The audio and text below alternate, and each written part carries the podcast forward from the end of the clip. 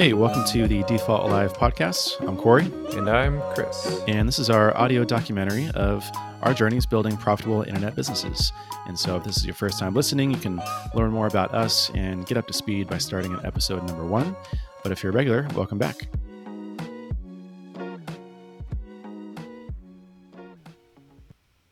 Chris, happy Monday. Happy Monday. Happy November 1st. November. Whew. Oh man. Happy uh happy pre-election day as well. Yes. It's going to be a wild week. yeah, I uh, I don't know what to expect. I guess I guess we'll see. Yeah, honestly, I have no idea. It's it's always weird, you know, it comes around every 4 years, right? But um every time it feels new, surprising, scary, like all the things and just I don't know, never I don't know, maybe I've I need to have a couple more elections under my belt for it to feel more normal, but it still feels like it's just big deal and I don't even know how I'm going to get work done this week. Yeah, no, totally agree. It's it's like I said, every four years it feels like this is the deciding moment, the the fate of the U.S. um, and, and and I mean, don't get me wrong, it's, it's definitely important, but it it does make I think you know being productive and, and getting work done more of a challenge for sure. Oh yeah, hugely challenged. I mean, it's and it's not even like I'm I'm sort of more in the camp of like the president doesn't have like a ton of power. They're more like an influencer. You know, there's lots of other factors at play. Even if the person you don't want becomes president, like the world doesn't end, and it would take many, many, many years to undo sort of this you know great thing we have going, despite its flaws. But it's just like the mental space, like the mental mind share of like, uh, what do the polls look like, and like wh- what's going to happen, and you know how am I going to feel about it, and like what do we do on Wednesday when we like know who's going to be our president, and I don't know how you just like go about business as normal. So maybe I don't know, maybe we shouldn't, maybe you should. I don't know. Yeah, no, totally agree. Uh, and and will we even know on Wednesday? I mean, they're talking about how with all the Oh, mail-in ballot voting this year, it could take a long time to count. And Hmm. yeah, that that like everything with coronavirus on top of it, it's it does seem somewhat unique uh, this time around. It's the perfect way to end 2020. Pa- and we have the COVID cases spiking again here in the U.S. Um, Yeah. I think more due to I've heard it's mainly sort of the Midwest or rural areas. Um, so it's I don't know maybe it just kind of made its way out that way. I have no idea, but it's what a wild time. Uh, it's um I know it's kind of cliche, but un- unprecedented. Uh, you know, it doesn't really encapsulate it all. Yeah, yeah. and in in the backdrop of all that, we're trying to build profitable businesses, and you almost have to take a step back and, you know, it's like worrying so much about that in the grand scheme of things. I don't know. It it puts everything in perspective. I think. Yeah. Yep, we're trying this crazy thing of trying to make a living online selling selling products. Yeah. But uh this I didn't realize this will this will come out on the 3rd on election day. So if you're listening, go vote. Definitely vote. Please exercise your your power and, and right as a citizen and uh, participate in democracy. But um yeah, I mean I guess we'll just roll through our updates to business as normal a little bit. You know, it's not completely normal, but um, happy election day, everyone. Indeed.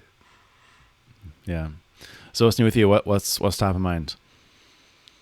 Yeah. Um, kind of a, a little bit of a roller coaster week. It it was started off really good. Um, like I said, kind of I'm back in the saddle now, feeling good about things and uh, having fun again, and just working on the product. It's it's been a lot of fun. And uh, last week released the uh, shipped a new feature, which is this. I think I've talked about on here. This uh, ability to import boosters um, from another project. So um, this is kind of it's interesting because this is kind of just something that I wanted to build. Um, it wasn't necessarily like a lot of people were asking for this. Um, so basically now when and the reason I want to build this is because I was, uh, you know, I've been working with these Webflow freelancers to build these JetBoost demo clonable sites um, that someone can clone in Webflow. And I, I, want them to be these like templates. Like the first one was a job board um, that if somebody wants to build a job board, they can really easily uh, and quickly clone the site in Webflow and, and basically build a working job board. Uh, you obviously, from your experience, know um, approximately how long that might take. So, yeah, hoping that this will be a, a real like quick starter for somebody um, that wants to build a site like that. And as part of that, um, while you could always clone the project in Webflow, you couldn't previously clone the JetBoost setup that came along with it. So uh, you would have to go and basically reset up JetBoost. And now, as of last week, you can also clone the JetBoost portion of it um, through your your JetBoost account. So I am pretty excited about this. I think it's really cool. Uh, no one has actually used it yet, though. Weird. Yeah, um, it's it's funny. I've checked a few times and. Uh, I've tested it on a few different like Webflow and JetBoost accounts that I have just to make sure like is this feature even working um, hmm. and it does appear to be working. So, uh, you know, the the feedback when I launched it on Twitter was really positive. Uh, people seemed pretty excited about it. No one's actually used it yet, uh, which I guess is uh, you know, I would say so far almost every single feature I've built for JetBoost has been because somebody has asked for it, and this is one of the first times where I built it more because I wanted to see it exist. Uh, so maybe that's that's a good lesson right there. Mm. But I'm not too worried about it because, and I think I may have mentioned this last time. Uh, the this feature is sort of the start of will be a much more useful feature that I know people have been asking for, which is the ability to transfer boosters between projects, uh, not just like Webflow clonable projects, but uh, particularly for Webflow freelancers to transfer a JetBoost setup to their client after they transfer uh, right. the Webflow project to their client. Um, yeah. So that's something I do manually for people right now, and um, it'll basically reuse a lot of this code. Uh, it just needs the UI on top of it now. Hmm. Yeah, it has me thinking. Like, I wonder if it's one of those things where it's like, well, people haven't used it yet because they haven't needed to yet, or it's you know, it only happens when uh, someone clones something or when they're transferring or, or whatever. And like maybe that just hasn't been like a real use case yet. Or I wonder if it's, um, I don't know, maybe there's some other like hidden thing. Like there's an anxiety around uh, creating a new free JetBoost account, or like is it free, or if, if, people are confused about sort of what to do and connect the dots between, you know, cloned in Webflow to mm-hmm. set up in in JetBoost. Um, so yeah, I I don't know. Maybe I would I'd be curious too, like for all the people who it have like looked at it or checked it out in some capacity, who are they and like did they have a reason to use it or did they not possibly? And mm-hmm. it's just not in front of the right people yet. I don't know. Yeah i, I think that that's definitely part of it. Um, I, I, think the last i checked on webflow maybe 30 people have cloned it. So again we're not talking about huge numbers. Um, and i'm sure a good portion of those are just checking it out. It's not necessarily someone who's like trying to launch a job board this week so um, yeah, not not too surprising there, um, hmm. but I guess it not too surprising, but also somewhat surprising to me just based on like the kind of public feedback that it, it seemed to receive. Um, hmm. But yeah. Uh, yeah, interesting. yeah, then so uh, kind of the the other thing about that though that was I guess good about last week was uh, so I shipped that and was kind of just feeling the momentum from it. And so I started working on what has been the number one feature request over the last uh, nine months, probably. So, Oh, wow. so I guess going from uh, something that nobody has asked for to now the the number one feature request, uh, and made pretty good progress on it last week. So this is um, maybe I won't dive into the details too much because this is like very Webflow specific. Uh, but this is support for Webflow's option field data type. Uh, Ah, so both the, for the switch, right? Oh, wait, no, the option is different from the switch, right? Yeah. Um, switch is another one that's been asked for a few times, but the option field is by far the the one that's been asked for the most for both search and filtering.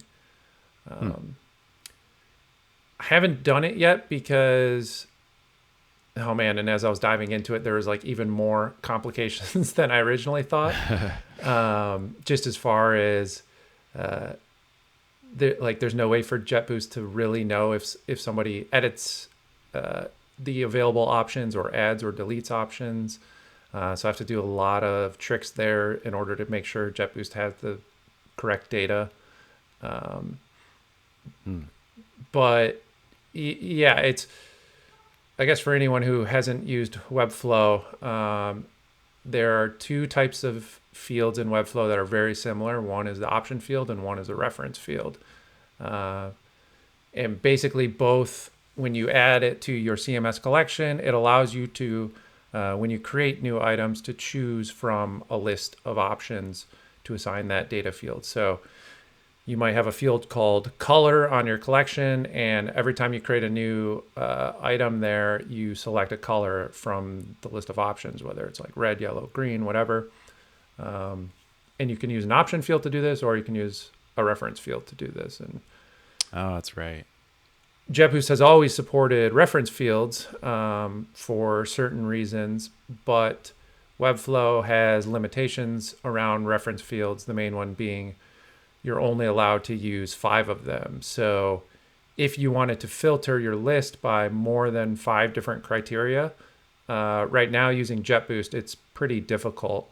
Uh, there are some workarounds, but they're not very obvious. So uh, this will be a, a really big addition to uh, the filters and a really big roadblock for people right Hmm. now. Interesting. Could I could I ask a question that might take us down a tangent or a rabbit hole Sure. briefly? Yeah. Um, which is I've been sort of curious and fascinated with the sort of um, customer research slash like product research process, and I'm curious how you approach. So you know you mentioned like well this has been the number one requested feature for the last you know nine months. Like how is that recorded and like how are you keeping track of that or combining, collecting, and then eventually prioritizing that feedback? Or also, where is that feedback coming from? Yeah. Um, so that feedback tends to come from either people reaching out on chat support, uh, email, or there's even a. It used to be more prominent, but there is a form on the marketing site like, hey, if JetBoost doesn't support your use case, like send us a message or fill out this form and uh, kind of describe what you're trying to do. So there's a few different places it comes from. Um, but the majority is from people who are actually already using the product. Hmm.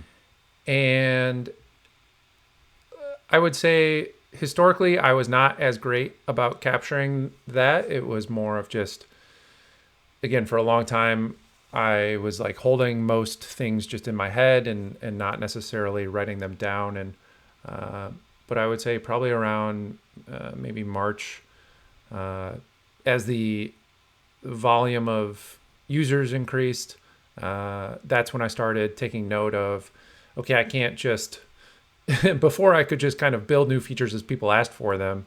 Uh, but now I have to actually start writing things down and, and prioritizing them. So it's gone through a bit of evolution of first I tracked everything in Evernote. Um, and then I tried moving everything into Clubhouse where I was tracking like backlog and stuff like that. And now I'm kind of back into more just note taking, which I'm I'm using Obsidian for now. Um, Ah, right. but yeah, so I'll just write down. Uh, I try to copy paste their entire message, so I have the request in their own words without me uh, editorializing it. That's something that I learned from uh, Amy Hoy and Alex Hillman of uh, 30 by 500, uh, which is also useful for then uh, writing copy about that features. You can use your uh, users and customers' own words, uh, which is tends to create very strong copy. Mhm. Um, so yeah, I try to save what they asked for, uh, who it was, their email address, and uh, then I'll write any notes in there as far as like maybe I have some initial ideas about how, how the impl- implementation might work, or uh, thoughts on uh, maybe some like gotchas or, or challenges that there might be with this. Uh, and then every other time somebody asks for it, I will just uh, add their email to that note and um, increase the, the tally as far as uh, the number of people that have asked for it. Hmm. So that's kind of my process for it. What made you switch from Evernote to Clubhouse and then from Clubhouse to Obsidian? Yeah. Um, Evernote was starting to get a little unwieldy as far as I was I was writing a lot of stuff, but I was having trouble then resurfacing it at the right times because it's just like Hmm. like just a long list of notes. Uh, I had one notebook for JetBoost, um, but I've always found it hard to use tags um, and remember to tag things and find those tags later. Uh, so at the time I, I started moving uh, the develop the development backlog into Clubhouse. Uh, I was also trying to do like marketing backlog in there as well. I never really found a great system for um, merging the two and and managing everything and like any any system I've ever used as far as being on a software development team, like the backlog always ends up just growing so large and you can't manage everything. Um, so I, re- I really don't know what the answer is there yet. Uh, Hmm. And I've also found like I always end up back in note taking apps where I, I just have like a checklist or, or a to do list and that's when I, I'm just able to kind of like crank things out and just knock off one bullet point after another versus trying to move cards around and put them in the right column and like I just end up ignoring that and um, Right. taking quick notes. So yeah, that's uh, I guess and the reason I ended up in Obsidian over Evernote was uh, you know all the kind of hype around Roam and um, led me looking into this idea of backlinking a little bit and um, I can't really remember how I found Obsidian versus Roam, but uh, Obsidian is like the first software I've used where I was like, whoa, it, it feels like somebody like jumped into my head and built this software for me. Like I, I loved it from the very first sight. Like it's, it has Vim mode, so you can like. I, love the the Vim commands. I use them. Uh, I have a Chrome extension where I can use Vim commands. I now I can use it in Obsidian. I obviously use it in in uh, VS Code doing development, and that to me was just like I, I actually don't even know. Maybe Roam has that, but that was like a total game changer for me. Um, and the fact that everything's stored in Markdown, it's just local on your computer. Uh, yeah, it's it's uh, it's been really cool. I I enjoy that product a lot. Yeah, yeah, that's cool. I, the reason why I ask is there's been sort of like these threads connecting in my head, sort of a couple different ideas marinating that are converging a little bit, which is uh, one like my sort of overall thesis that marketing is becoming less and less about marketing and more and more like cross-functional and cross-department and kind of cross-discipline, where marketing is more uh, there's more research involved, but there's also sort of more product involved where you're, you know, you pr- marketing and sales a lot of times on the front line of what do people want, what do they care about. So how does that inform the product roadmap or the future requests or you know what's getting prioritized? Uh, also the research, you know, of like how are people talking about our product? What are they asking for? What kind of questions are they asking that we can use to tweak the landing page or the sign up process or the onboarding or things like that? Um, it, it is connected to to backlinking and Roam and Obsidian in a way because uh, one of the other threads I've had, I've had marinating for a while has been from um, oh dang it. What's the what's the Basecamp book? Oh Shape Up. Um, I really love Shape Up the book. And also one of the things that they talk about um, namely uh, Ryan is how they don't have a backlog and they Mhm. don't have like this thing you know so but uh, a lot of people ask and I also ask like well what do you do then? How do you capture ideas and information and sort of have like a log? And and their thesis their their idea was like well if it's important like it'll just like come up again and again and again or it'll just like be something that someone pitches to the team.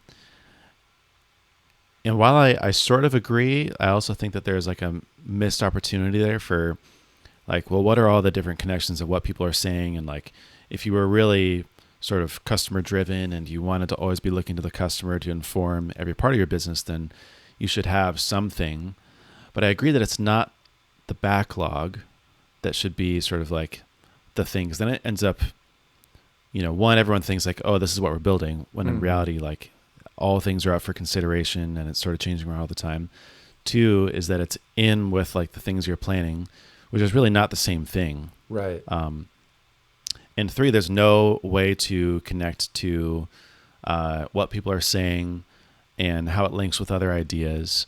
Uh, and so you just get like these cards, you know, in Clubhouse of like, um, uh, like import um, boosters when you know you when you clone a Webflow project, right?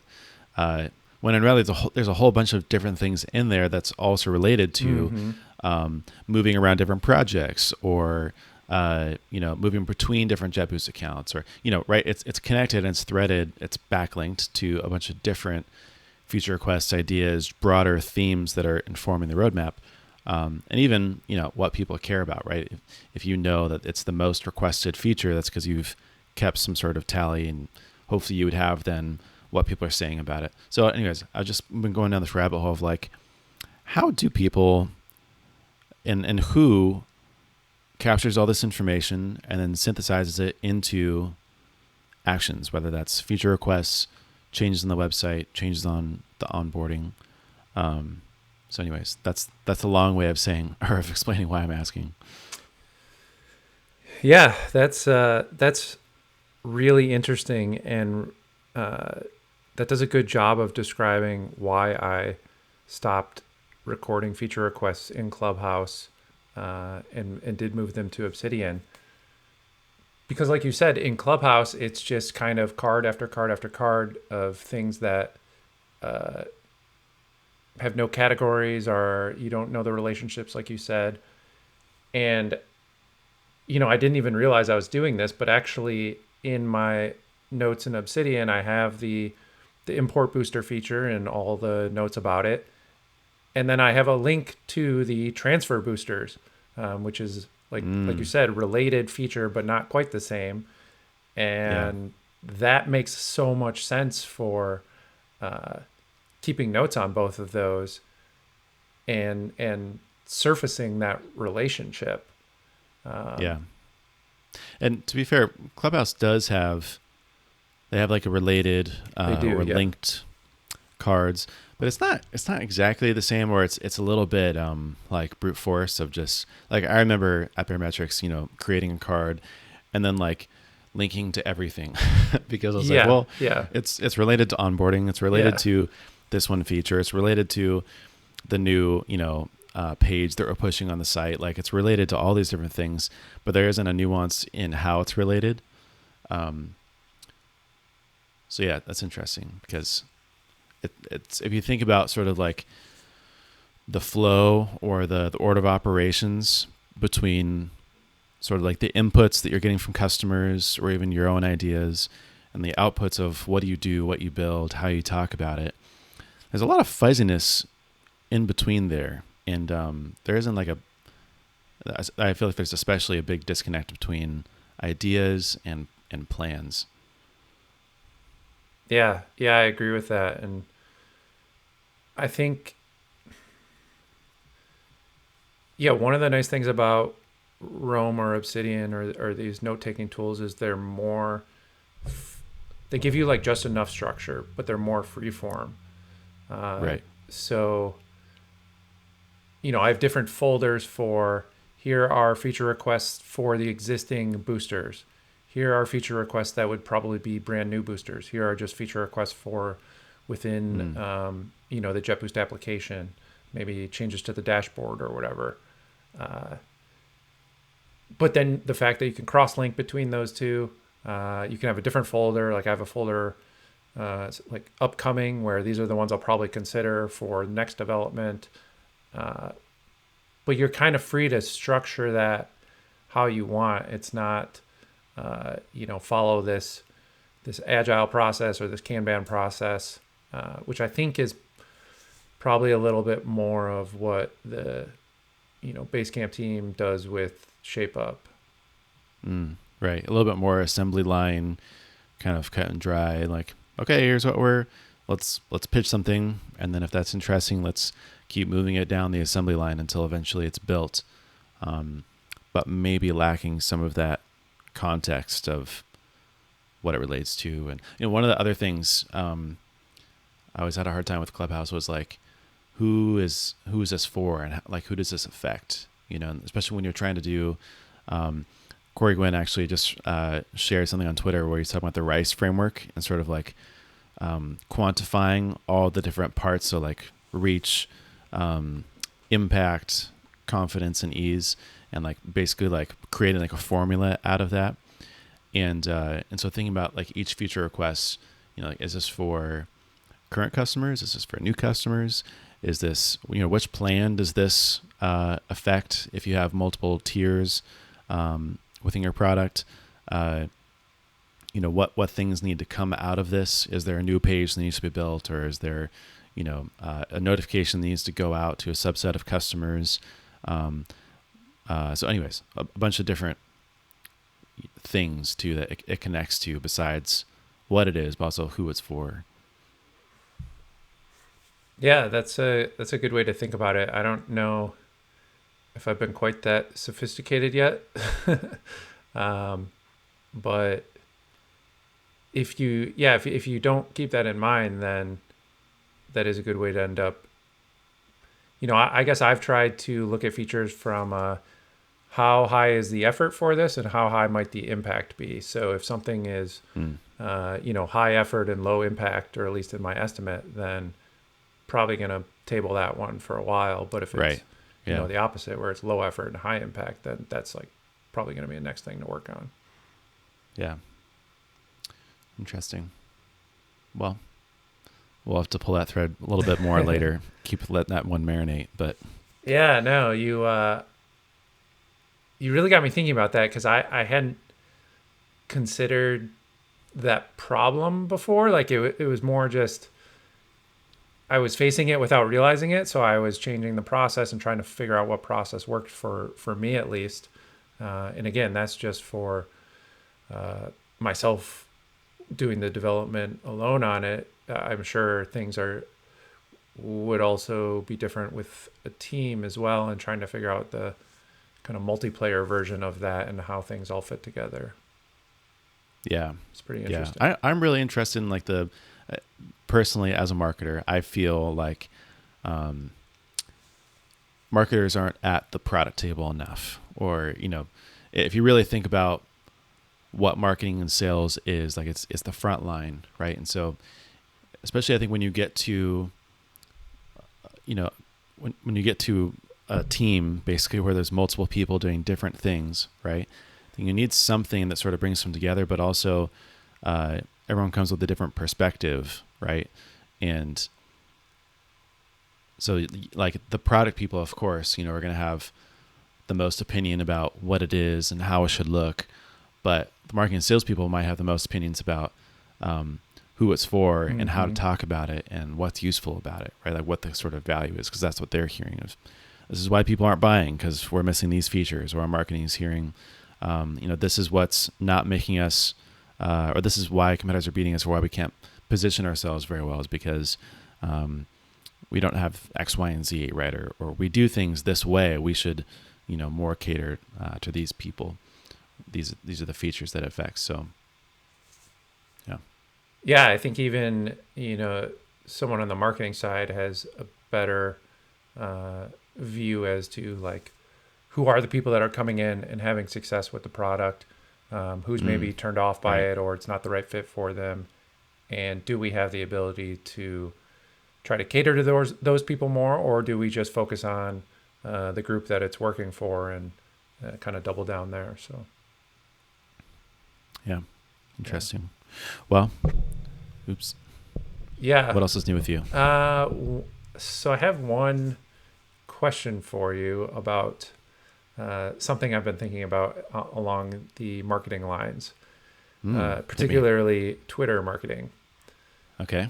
So when I first started JetBoost, I had almost no followers on Twitter, uh, and I, I didn't even consider having like a JetBoost Twitter account. It was just it was already enough work to tweet from my own account. Like I wasn't a big Twitter user in the first place.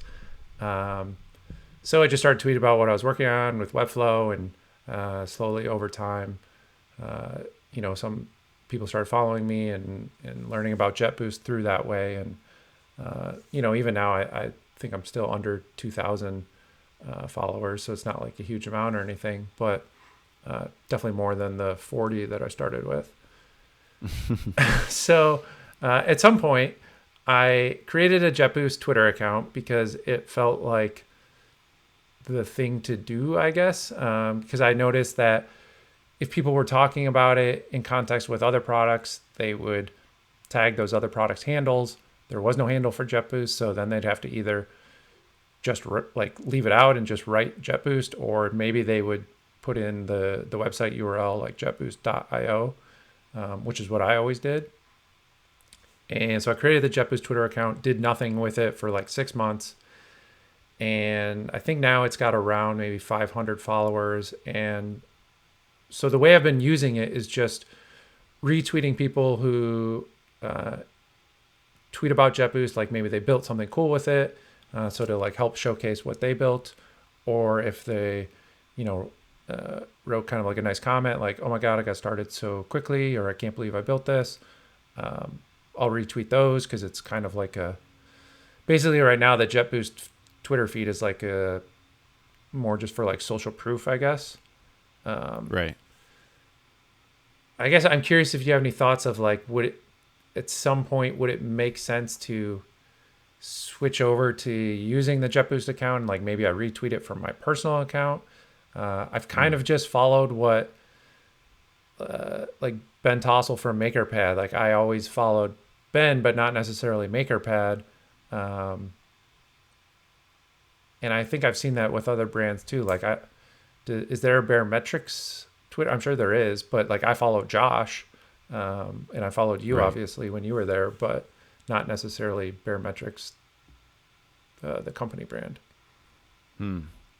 Yeah, it's interesting to bring that up uh, because I've actually I've been I've been feeling kind of well. I've had two things wondering. One is um, I've been wondering if we should create a Twitter account for this podcast um, because I just wasn't sure. Like, is that how people want to keep up to date, or is that like a good way to sort of like post, you know, when there's a new episode or something?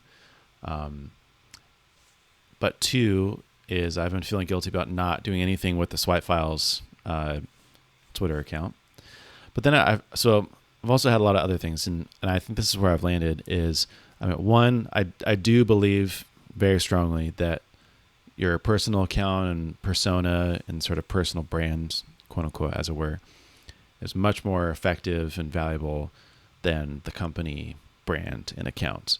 Um, I think that's just people want to follow other people, Yeah. especially on something like Twitter, where it's very like, you know, it's very quick, it's very you know real time, um, sort of stream of consciousness from people. Like a company account isn't the most effective thing to follow. It's not the thing that people want to connect with. They want to connect with the people behind the company account. It's funny I actually mentioned because today I was I was looking at I was I was sort of thinking about how uh, Shopify just released a huge update where they've basically um, announced and officially launched their like subscription capability within their API, as along with a bunch of new apps and upsells uh, capability, like working with new companies, uh, Carthook being one of them. Jordan over at the Bootstrap Web podcast, and Tobi Lütke tweeted about it, and he didn't even like link the Shopify account. He didn't even like retweet, you know, like quote retweet the Shopify announcement. Like he just wrote out the whole thing, and it has like a bazillion retweets and likes and comments, you know, and, and replies. And um, I was like, that's so interesting. Like I love, I love that. But like thinking about it, like I, I wonder why that is. And it's just, I don't know, so much more effective coming from the founder. Like people want to connect with people. Um, so where I've been leaning, what, what I've been trying to do is to treat the company account more like like a ticker or like a um, just like a, a stream, almost like a like a change log or just like a, a what's new kind of account of like, okay, if you want, if you're a user or if you're interested in sort of like the progress of Shopify, of JetBoost, of Swipe files, like follow it to get updates specifically about what's new or what's newsworthy within JetBoost, or, or it could even be from like the broader ecosystem as well. But then like all of the content, all the sharing behind the scenes, I would probably I would, I would recommend that the founder or some sort of, you know, uh, face of the brand actually does all that content. Um, so I think it, it just has more potential. Like there's sort of a cap on a company account, whereas with a person, there's unlimited. You know, people are never going to have second thoughts about retweeting from a person. Mm-hmm. So you're saying you would know. put updates under the company account? I would I would put updates on the company account, but I would have it be like a very like curated, thoughtful stream of updates, like like a change log, right? Or like here's a new blog post, or but then like everything new, everything behind the scenes, all the big like announcements would also, or maybe like maybe better way of saying it is like primarily come from you and like mm. secondarily be from the company account. Um, at least that's how I would I would think about it. Yeah, I like that. I think that makes sense.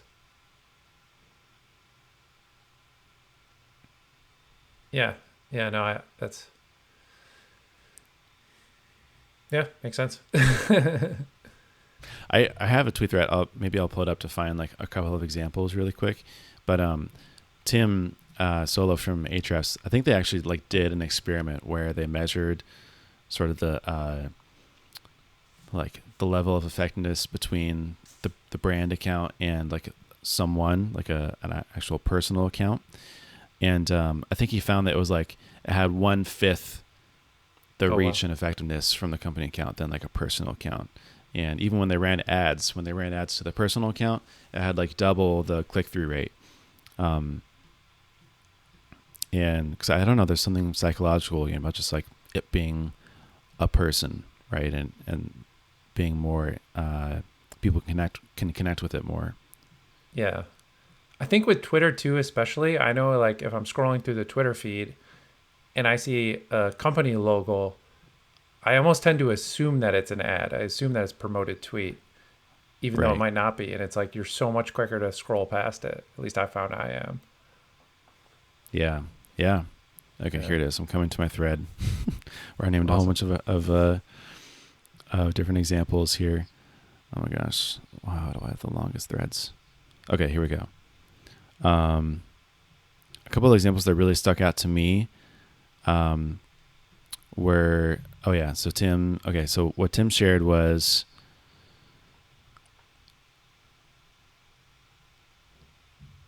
Yeah, the click through rate was uh, 1.62 versus percent versus like 0.2, 0.25, 0.44, 0.7, I think at the best. Um, so yeah, I mean, on average, it was like at least double, sometimes triple or quadruple the quick the the, the click through rate. That's a mouthful, but um, yeah, I mean, there's so much examples. I think like uh, what Drift did with David Cancel and Dave Gerhardt and the Seeking Wisdom podcast. Like they just built up these huge personalities, and that's really what drove the brand. Elon Musk, Exhibit A, of uh, the power of a personal following. Has 37 million tw- Twitter followers, and it's mainly promoting Tesla. Um, there's almost uh, you know Ryan Reynolds, Kylie Jenner, like the personal brand. I just think these days is way more powerful. Mm-hmm. Yeah, I think even in our world, uh, you know, I learned about Earnest Capital through following Tyler on Twitter. Uh, Tyler, yeah. and he's still really the the face of it. Um, same with like Justin Jackson and Transistor. Um, yeah, there's there's probably several more.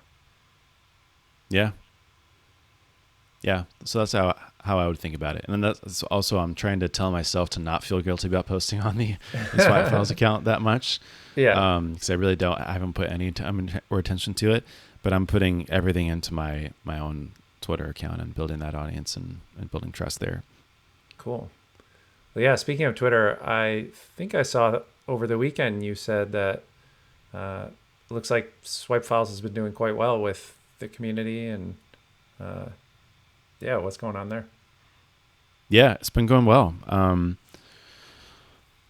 I was I was also just looking back on October. October was sort of like the month that I really like launched the community, and I'd sort of started to seed it in like late September.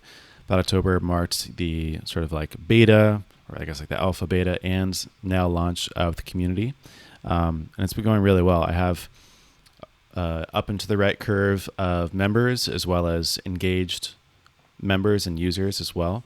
Um, and I found I kind of stumbled upon this really fun thing where I, I sort of did it on, on accident, but I noticed like within Circle they show you, you know, who your most engaged members are, and they they, they have a couple different ones, but one of them is like here are your top members, and it's kind of like this formula of like, you know, how many new posts have they created, how many comments, how many likes have they received on each one of those or comments or whatever, and um, it sort of turned into like this competition as well, where people are trying to dethrone me, which is going to be really hard, um, but also trying to you know raise up in the ranks, and um, so there's kind of this fun like culture of like who can be the most helpful, which I'm like really excited about. Wow. And uh, but yeah, it's been going well. I mean, I've just been trying my best to, to keep engaged in there, to keep showing up. Um, I just keep thinking back to uh, some of the advice I got, you know, from the community people, uh, just about like, okay, community requires you to show up every day and to think long term and to just like literally just to show up and just to, to be there. And so every day trying to check in, post, comment, be helpful, invite people, uh, getting people like DMing friends and being like, hey, here's an interesting post. Like, do you have any thoughts on this? Like, would be happy to, you know, give you a free year of membership or uh, even give you a lifetime membership if it makes the most sense. Um, so yeah, it's been going well, and I think now like I've, I've sort of, you know, I had a lot of anxiety about like launching the community at first, and I think now that's sort of easing, and I can kind of feel the momentum building, and it has some inertia to go on its own. So now I'm thinking more about okay, how do I launch the next thing, and how do I keep this going, keep kind of building on top of this foundation that I've built with it. Yeah, no, that's awesome. I think one of the, you know, it makes me think of indie hackers and how in the early days the the community, I mean, even still now, uh, is so helpful, so encouraging, and I've seen the same thing with swipe files, and uh, you know, not only is it sort of the fun like gamification of who can be the most active and most helpful, but also, uh, you know, I, I made a post on swipe files last week. Um, you invited me to, to do the the think tank Thursday, which was really cool, and I was shocked at the the number of comments uh, and suggestions that people provided, the level of quality, and you know just knowing how much time people took to read and then respond to that. Uh, I think that tends to spread in a community. It's like okay, now I've received all of this great help from people. Like I want to be uh, providing that same value to other people in the swipe files Mm. community, and I'm sure that's that's kind of just growing and growing in, in the community right now. Yeah, yeah, it's a big part of it. And actually, I still need. I have a draft uh, of of my response to your Think Tank Thursday as well. So Uh-oh. more thoughts coming. That's been one of the interesting things too. It's something I mentioned um, a while back, but there's like this interesting kind of like async, uh, like nature of it being built within Circle and not being like Slack is very like real time Yeah. and very in the moment, you know, kind of banter back and forth. But if you're not there, like even when you're there, it's kind of hard to keep up sometimes because you're like trying to place your comment at the perfect time. But if you're not there, then like you kind of completely miss out and you just sort of like read through the thread later.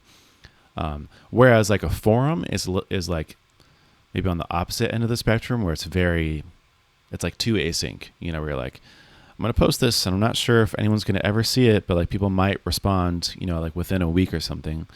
Um, so right now there's this really cool balance of like, you know, someone posts something within a few days, you know, immediately there might be one or two. Within a few days, there's a few more comments, and then, you know, now I'm seeing there's comments even on posts going back, you know, two or three weeks, which is still okay. It's not like a spammy thing like in some Mhm. forums. Um, but that, yeah, it's been an interesting part. And one of the other things I was thinking about was, uh, you know, I'm kind of gearing up to redesign the landing page and create a dedicated page to sort of showcase or promote or explain the community as well. And I've been having a hard time trying to figure out like I, had a friend ask me like why why do people you know buy a Swipe Files membership? And I was like, oh my gosh, why do people buy a Swipe Files membership? and then it sent me down this whole rabbit hole of like, you know, wh- what is sort of like the mission and what are the jobs be done and why do people hire it and why would they invest in? There's a whole bunch of things, but I kind of settled on like a few core things, which is, uh, I think what people, from what I've heard, and I need to do more. So it's not like completely kind of set here, but there are a couple threads. One is that uh, started from scratch, you know, reinventing the wheel. Like if I can accelerate or kickstart or help you, you know, go from zero to one, that's one of the reasons why. Uh, number two has been like the community aspect. I think a, a sense of belonging um, and having someone to give in, you know, feedback on or just connect with other people. And I think especially now, it's sort of more important than ever to feel like you're a part of other people that are like you. Um, and then a third one has been like this, you know, mediocre marketing, kind of cliche marketing that I'm like trying to go against and like Mhm. Let's just get rid of all the like lame marketing that it's out there and let's like really push the boundaries and see how creative we can get and how different things can be and how to how to really do kind of outstanding work and do your best work and equip people to do their best work. And with that said, that's with those kind of like in place a little bit more, you know, it's helped me think more about what types of new content do I want to create and what do I what do I want to keep investing in with the community and um so it's I don't know. I haven't like quite nailed it, but I'm like I think closer to figuring out like uh, how to really position swipe files and talk about the benefits of it. Have you heard from anyone after they've signed up say why they signed up? Um, a few people, yeah, but not um, not as many as I should. And actually, it's one of those things like I need to have. I wish I could actually bake it into like the onboarding a little bit, but I might be kind of like over engineering it with Webflow. But I think I just need to have like an autoresponder email that's just like, hey, saw you signed up. Would love to know why you signed up if you can tell me. Um, but I, I've had a couple of people offer it, you know, but it is along those same lines of like a lot of people just want to be better, sort of like pushing themselves, you know, personal development, career development. And then the second one has been um, the sense of community. Like people are, some people are really desperate for a sense of belonging with like-minded people.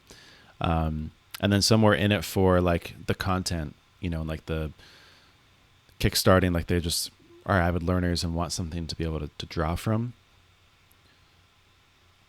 So there's a few different threads in there. That's why it's a little bit hard. It's like, well, I don't know if I should just choose one or like I kind of have to have a few different things that I'm promoting. Yeah. I mean, I think that's okay for, you know, a community like that. It's like everyone's going to have their own different perspective and get something unique out of it. Um, so I wouldn't really worry too much about trying to pigeonhole it into one thing. Yeah. Yeah. And I know it's going to change too. So I'm just trying to find like a starting point where I can jump off of, off of. Um, two more quick updates from me, and that'll be that'll be from me. I'll put it back to you if there's anything else top of mind for you. Is uh, one I've been thinking about. So I've been recording more episodes for Everything Is Marketing, the new Swipe Files podcast, and uh, the more that I, you know, I was really kind of like gung ho about okay, I want to do this right. I need to, you know, learn about the podcast premise and really make sure I have something unique here, but also be able to interview people in a way that's that's helpful. And um, there was a there's a whole bunch of content and like advice out there. Jay Acunzo's content uh, from uh, Marketing Showrunners has been outstanding, and one of the thing, one of the kind of epiphanies that I've had, is I was a little bit insecure about like, well, I need to ask the right questions. And I need to like really think hard about you know how to describe this and how to pitch someone. But I think actually a job as an interviewer is to get good answers, not to ask good questions. Like I'm really, it's at the end of the day, I'm just there. So it doesn't really matter if you ask a question or if you ask two questions or if you don't even ask a question. If you just like say something that's intriguing that in that uh, encourages or sort of inspires someone to give a really good answer or talk about something interesting or share a good story, like that at the end of the day is sort of what I'm after. So just one of the things I've been learning and kind of sharing out in the open there. Um, the other one is I have two exciting announcements. One I can't share yet, but the other one I can share, which is that I'll be working uh, part time, like 10, 20 hours a week with Derek Reimer at SavvyCal, doing some consulting. So I sort of alluded to it last week that I was changing my mind about my whole consulting, you know, putting my head down. Um, but I'm really excited to be able to work with him. And now there will be some public accountability to make sure I do some good work for him. But uh, I'm getting started with him right after this call, actually. Nice. That's that's super exciting, man. I uh, yeah. I alluded to it last episode as well. I just started using SavvyCal uh, one week ago, and huge fan of the product already. Uh, it's it's awesome. It's so well done by him. Yeah. So that'll be yeah. Cool. It's a fantastic product. I was already like in his ear every other day, sending him feature requests and yeah. sharing ideas about how to market it and sort of my thoughts because I had had a similar idea because I feel like there was a need for it. Um, so yeah, now I get to get paid for it a little bit, help be a part of his journey, he gets the, the inside look into the roadmap and help try to make it a success. So um, yeah, it'll be, I mean, it's very part-time. It's basically, you know, 10, 15 hours working project by project. Uh, but I think it's a, it's a good fit. I'm really thankful for him for giving the opportunity. Yeah, that's really cool. Cool. Well, anything else on your end? Nothing from me, no. Cool. All right. Well, let's wrap it. Um, we'll have as many of the links and mentions in the show notes. Uh, if you can subscribe, tell a friend, that'd be awesome. Otherwise, we'll see you in the next one.